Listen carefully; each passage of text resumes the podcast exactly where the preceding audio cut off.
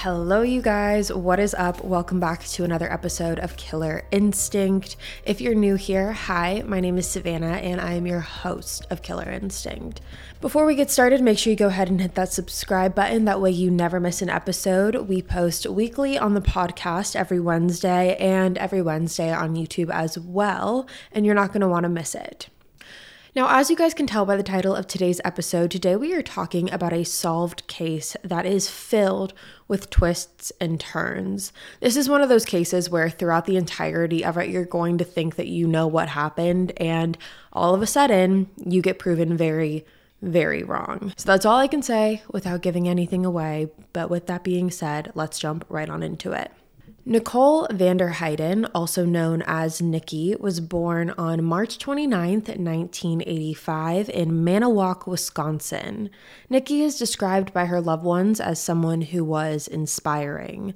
She was born and raised in Wisconsin, and after high school, Nikki went on to attend the University of Green Bay, where she graduated in 2010, and she got her degree in science and education. Now, after Nikki graduated college, she went on to work as a substitute teacher at a school, but outside of her work, her passions lied in fitness. Nikki was really into working out and taking care of herself the best way that she could to always present herself as her best self. And because of that energy that she put off, it really rubbed on to the people around her, and she almost became magnetic. Everyone always wanted to be around Nikki. They loved her energy, and they always just gravitated towards her. Now, in 2005, Nikki ended up getting married to her first husband, whom she had 2 children with. However, that marriage ended in 2012, and obviously divorce is difficult for anyone. It is not an ideal outcome for most people. But during this time, Nikki really took it as an opportunity to solely focus on her kids and herself, and she was an amazing, amazing mother. She always put her kids first and loved spending as much time with them as she possibly could.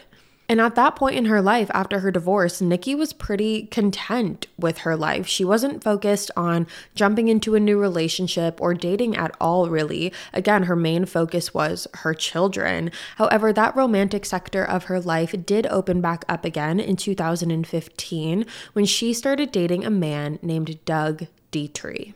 Nikki was completely head over heels for Doug, and their relationship moved fairly quickly. Nikki ended up getting pregnant with Doug's baby, and the 2 of them decided to move in together and fully become a family of 5. Now, while this pregnancy was definitely a shock for Nikki, it wasn't something that her and Doug had necessarily planned. She was absolutely thrilled. She couldn't have been happier. Like I said, her kids were her entire world, so she was just incredibly excited to add another to the bunch. It was almost like the more the merrier type of attitude about it. And Doug was really excited as well. They were both really eager to start this new chapter of their lives together. And like I previously mentioned, the 2 of them were living in Green Bay, Wisconsin at the time. And Green Bay is a very relatively safe area. They don't have a lot of violent crime. So it really did seem like the perfect place for Doug and Nikki to expand their family. So that backstory is what brings us to May 20th, 2016. On this particular night, Doug, Nikki, and a group of their friends ended up going to a bar called The Watering Hole. Now, The Watering Hole is in Green Bay, and it's a fun indoor-outdoor bar that has live music, and when looking at photos online, it really does look like an adult Chuck E. Cheese, basically. They have pool tables and an indoor sand volleyball court, and the whole thing is kind of looking over this pond on the back patio, so it's a really fun place, and like I said, they have live music there, and that's where Nikki, Doug, and their friends started their evening out on May 20th. Now, while they were at the Watering Hole, Doug had actually ran into some of his friends from high school that he hadn't seen in years. And once you see friends from your past or from high school out at a bar, obviously you want to catch up, you want to, mingle and talk a little bit. Now, after some time of catching up with his friends, Nicole started to get a little irritated because Doug was spending some time talking to another girl in this high school friend group. And once Nicole saw that, it pretty immediately set her off, and she was very upset and decided to separate herself from Doug at the Watering Hole.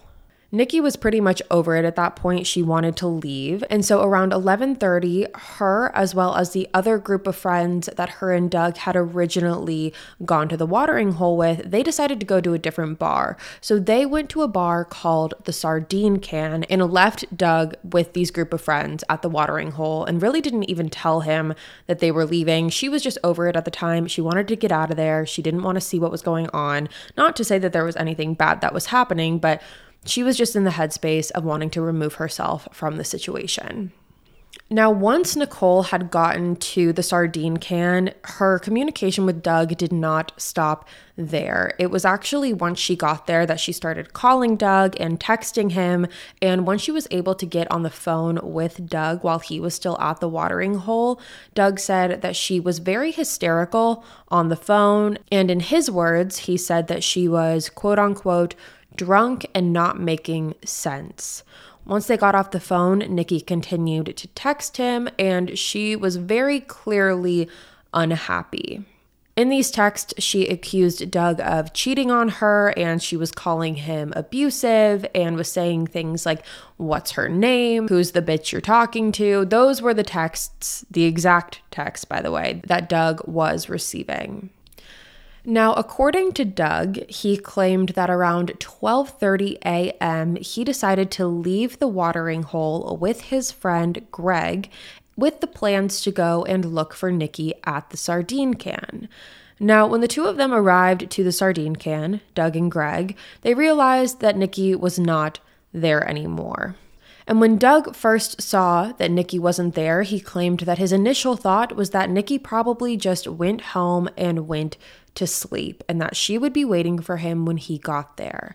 Now, Doug ended up getting a ride home from this friend of his, Greg, and when he arrived to his house, he said that he was very shocked to see that the babysitter was still at home.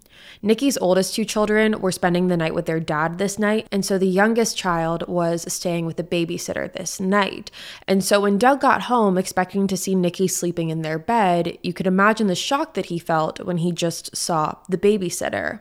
Now, Doug started asking the babysitter if Nikki had come home or if the babysitter had heard from Nikki at all. However, the babysitter claimed that she hadn't heard from Nikki all night and that she never made it home.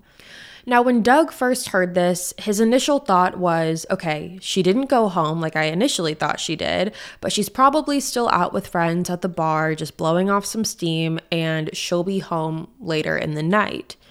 So by that point, Doug just decided to relieve the babysitter and go to sleep. Now, Doug then said he woke up at 6:30 a.m. to feed their youngest child. However, Nikki was still not home at that point. But regardless, Doug said that he still wasn't super concerned. This isn't when the red flag started to go off for him.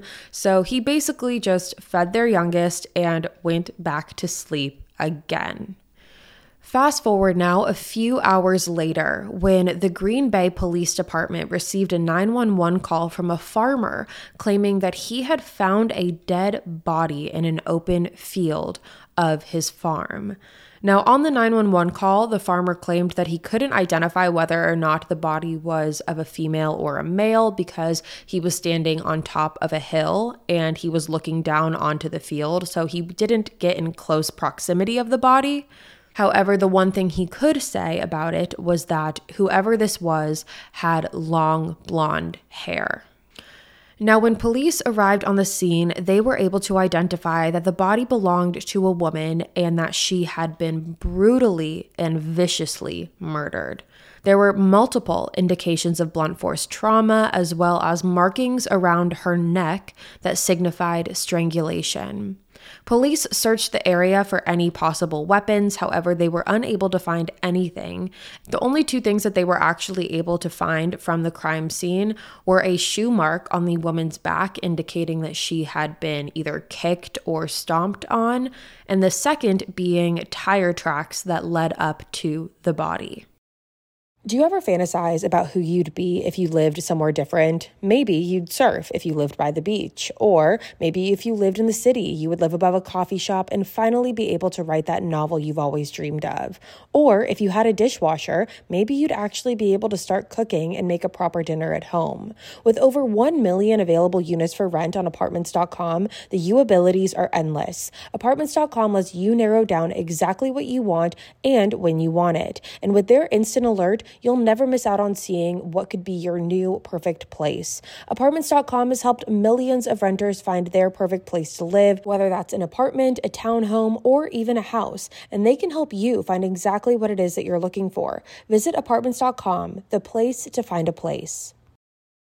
Now, police were able to rule the farmers out of this equation pretty immediately because they tried to match up the vehicles that the farmers owned with the tire tracks that led up to the body, and they were not a match. So these farmers who found the body were ruled out right away. Now, about an hour after the body was discovered, police received another 911 call. This time, it was from Doug Detrie. Doug was on the phone with police and asked if he could file a missing persons report for his girlfriend, Nikki. Now, with Green Bay being a relatively safe area, like I mentioned earlier, police were pretty confident right away that the body that they had found was more than likely Nikki. However, obviously, they had to confirm this and figure out what had happened. And so they decided to get in their cars and drive over to Doug's house to ask him a few questions. Now, when they arrived to the house, they could tell that Doug was noticeably hungover and appeared to be really tired. They ended up bringing him down to the police station to get a more accurate description of Nikki and for him to answer some more follow-up questions. Now, when speaking to Doug, police wanted to be able to see if there were any identifying factors that they would be able to link to the body that they found, basically to make a positive identification to confirm that the body that they discovered was in fact Nikki. So they had asked Doug if there were any identifying factors, what clothes she was wearing, if there was any piece of jewelry that she had on her, and Doug was able to tell police that Nikki was wearing a pink wristband that they got from the Watering Can bar. The wristband was one of those 21 and over wristbands, and that's what she was wearing. And when Doug shared that piece of information with authorities, they were able to confirm that the body that they found also had the same pink bracelet. And after confirming through other records, they were able to positively identify the body that they discovered as being Nikki Vanderheiden. And when police told Doug this, he became very distressed and very emotional. And police continued to ask Doug what had happened the night prior that led them to be where they were the next day. And the timeline that Doug gave authorities is the same timeline that I just gave you. So that's all of what Doug had said happened that night. Now, police had asked to look through Doug's cell phone to see his texts and calls with Nikki. And when they did that, they found the text of Nikki accusing Doug of cheating on her and claiming that he was abusive towards her. And this was a very big red flag for authorities, as you can imagine. The spouse or the husband or wife or partner of a victim is always considered the first person of interest. It's always the person that you want to talk to first. And to see that Nikki was claiming that Doug was abusive towards her was an even bigger red flag for them. Now, several days after Nikki's body was discovered, there was a police officer who was driving around Green Bay when he came upon several pieces of clothing and other personal items on the side of the road. The items were found about a mile from where Nikki's body was, and the items that were found included a large tote bag, a black clutch purse, a pair of dark pants, a shirt, and underwear, as well as Nikki's cell phone. So police were able to confirm that all of the items found on the side of the road did in fact belong to Nikki. And police were able to theorize based on how the clothing was placed and how the other items were found that it appeared that whoever did this was just driving down the street and threw the items out of the window to get rid of them. It definitely wasn't like this person was trying to properly hide them. Now let's talk about the autopsy report and the cause of death for Nikki. So all in all, there were 240 injuries to Nikki's body. 240, and the prime cause of death was strangulation and blunt force trauma. 30 out of the 240 injuries were to Nikki's head and face, and the medical examiner also found evidence that showed that Nikki had been sexually assaulted. However, they unfortunately were not able to get enough DNA to piece together a profile as to who she was assaulted by. Now, you might be sitting here and wondering that because Nikki was out at a public place, she was at 2 different bars that night, she was walking on a public street, was there any surveillance footage of her from the Sardine Can bar? Because the Sardine Can and right outside of it was the last place that Nikki was seen. And there was surveillance footage. And when police got a hold of that surveillance footage, they were able to place Nikki at the Sardine Can with some of Doug's other friends.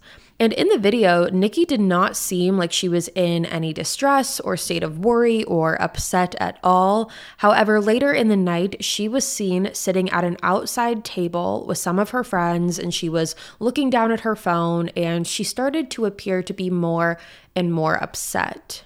And police were actually able to timestamp the time that she sent those text messages to Doug as being the same time that she was appearing upset outside of the Sardine Can bar.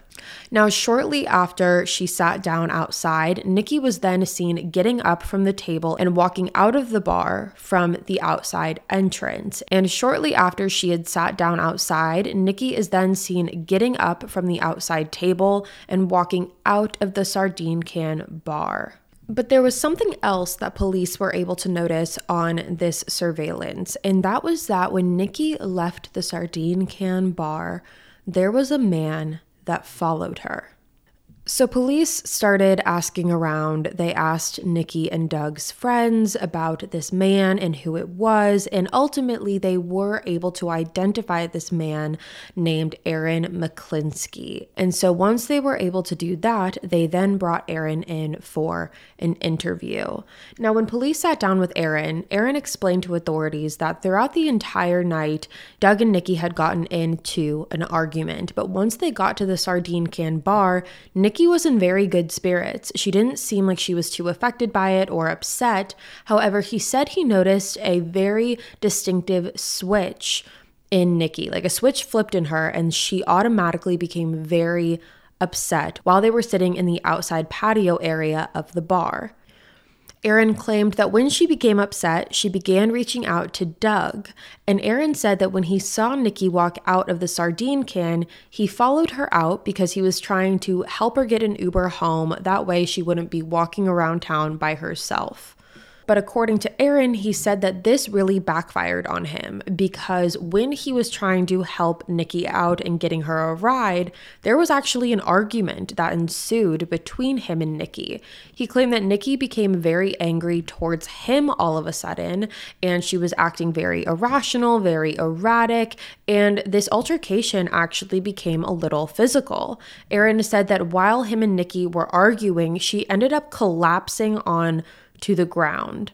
He said that once she collapsed onto the ground, she continued making a scene. She was yelling, and when Aaron would try and get her off of the ground, she responded by punching at him and kicking him. Now, according to Aaron, his whole thought process behind this was they were in a very public outdoor area where there were other people around. Other people were starting to watch what was going on because this was becoming a very public scene between the two of them. And Aaron said at that point, he just realized it wasn't really worth it because people were starting to think that he was doing something wrong. So he basically just washed his hands of it and walked away from Nikki at that point. Witnesses that watched this happen were also able to confirm Aaron's story with police, and based off of all of those things, Aaron was ruled out. So at this point, police continue to scour through all of their surveillance footage, and they specifically focus in on the footage of Doug and Greg when they arrived to the Sardine Can. Because again, the story that Doug told police was that once they got to the Sardine Can and noticed that Nikki wasn't there, they basically just left and went home. So they didn't stay there long. They just were there for the sole purpose of trying to find Nikki. However, what police found on surveillance told a very different story. On the security footage, it showed that when Doug and Greg arrived at the Sardine Can, it didn't really even seem like they were looking for Nikki to begin with. They walked into the Sardine Can and immediately walked up to the bar where they continued to drink and take shots, and they actually didn't end up leaving until about 2:15 in the morning when Greg drove Doug home.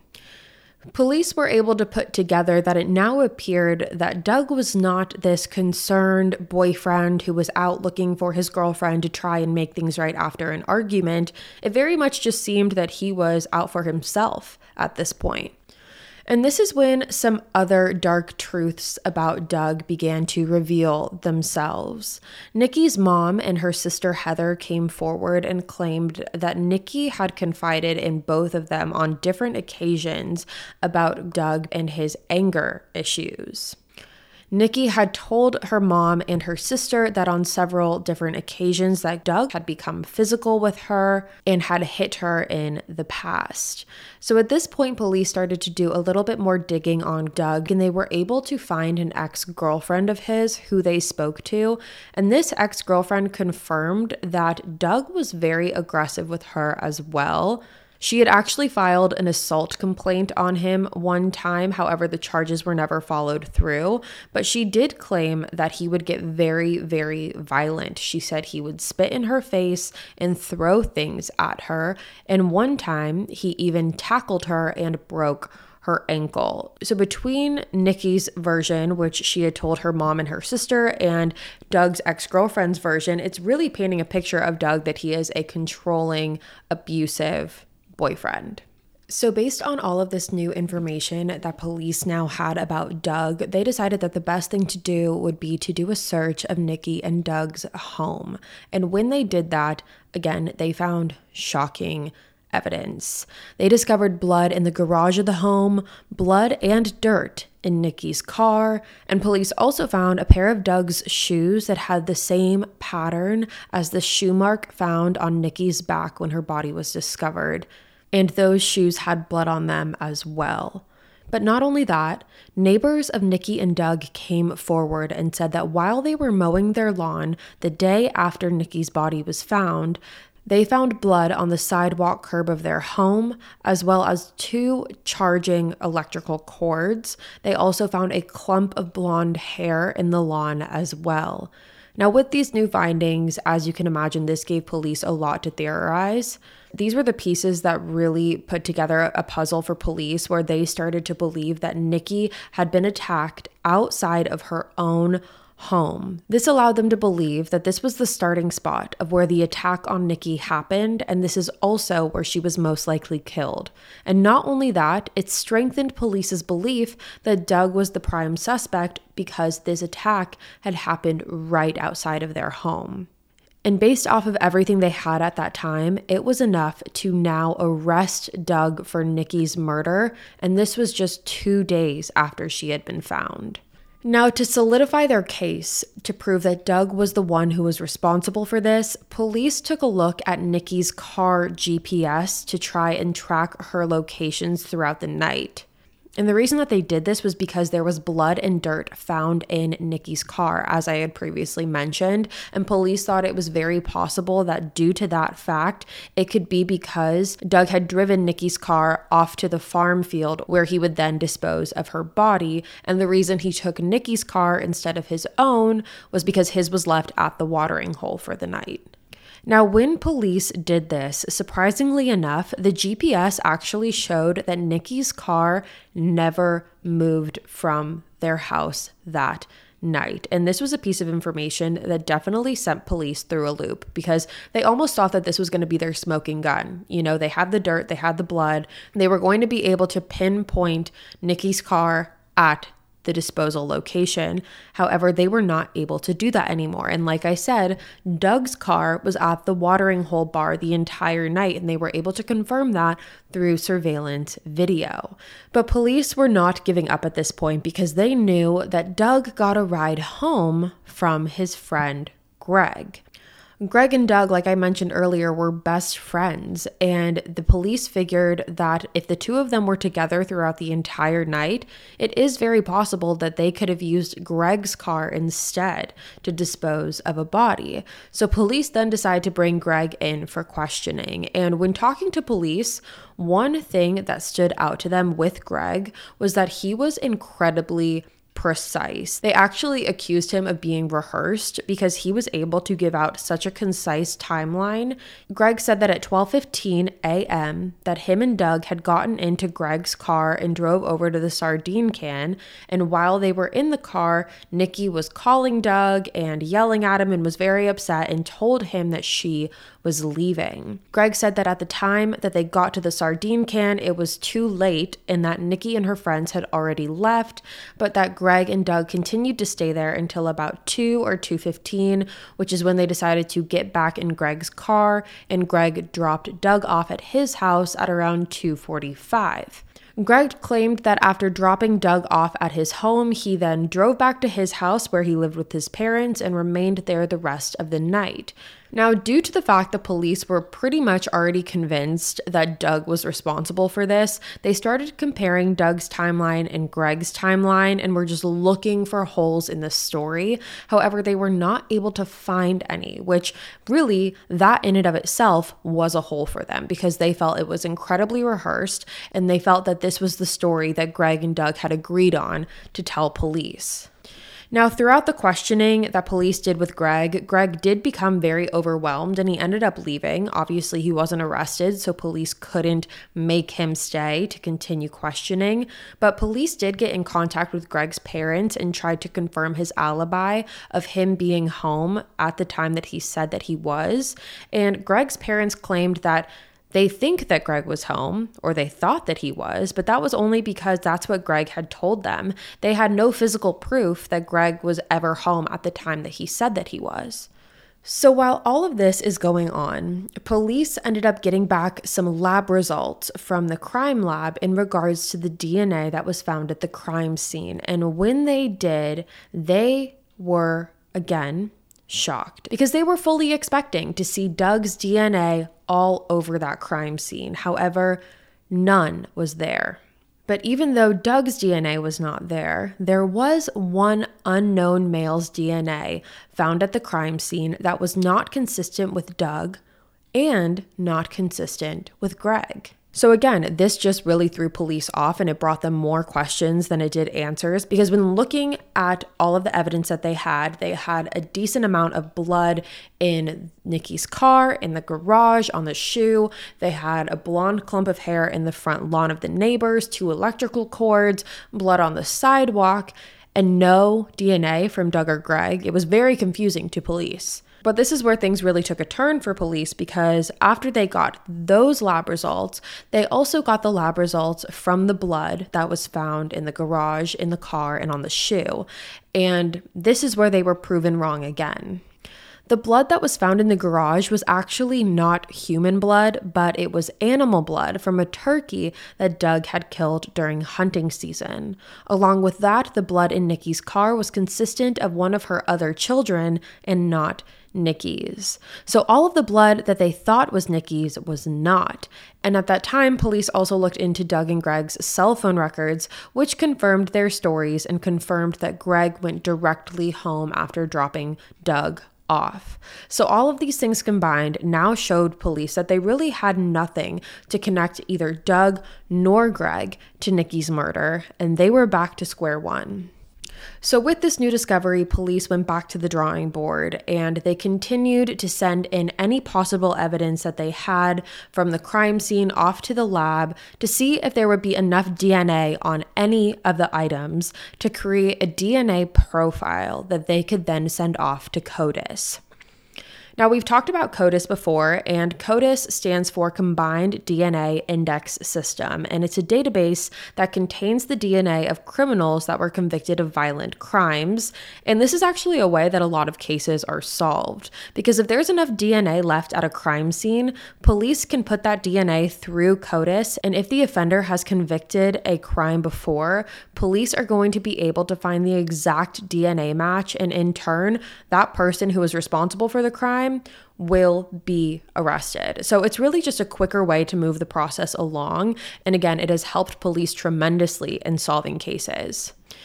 So police had been sending in a bunch of different items to the crime lab to try and see if there was any DNA, and they were just getting hit again and again with being told that there was not enough DNA on each piece of evidence that they were sending in. However, ultimately, they did get a hit, and that hit came from Nikki's socks. Randomly enough, the one piece of clothing that had enough DNA to create a profile to send to CODIS was on the socks, which police did not assume would be the case, which was why they weren't the first things that were sent into the lab.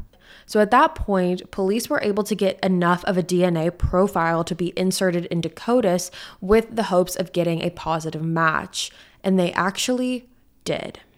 When the CODIS profile came back, it came back as a positive match to a man named George Stephen Burch.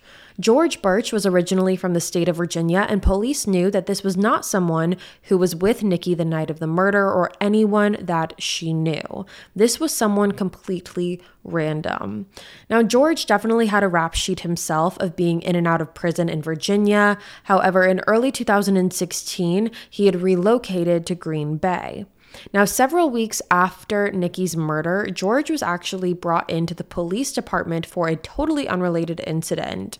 He was there because of a hit and run that involved his red Chevy S10, and when the car was discovered, they found it a short ways away from where George lived at the time.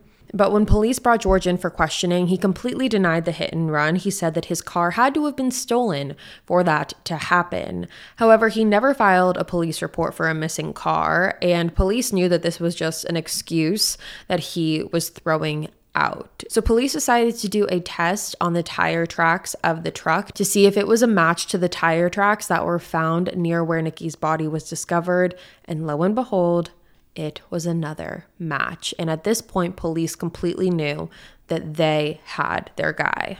And if those two pieces of very valid and physical evidence weren't enough, police were also able to place George at a nearby bar to the Sardine Can the night of the murder, and they were also able to track his phone GPS that showed that George was at Nikki and Doug's house the night of the murder. It also showed that he was at the farm where Nikki's body was discovered.